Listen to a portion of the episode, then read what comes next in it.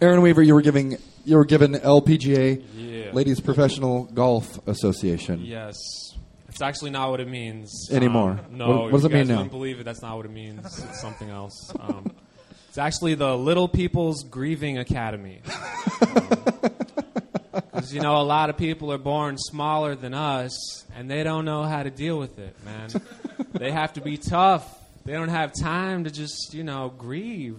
So I, I, this is a place where they can go right off the bat. We have a crying chamber. We have you know video games where everyone's short.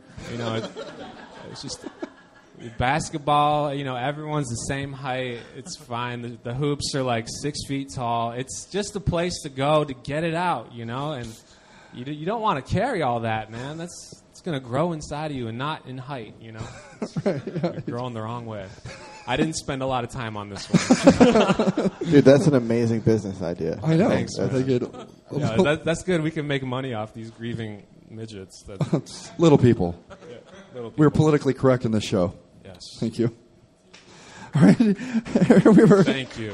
Thank you so much.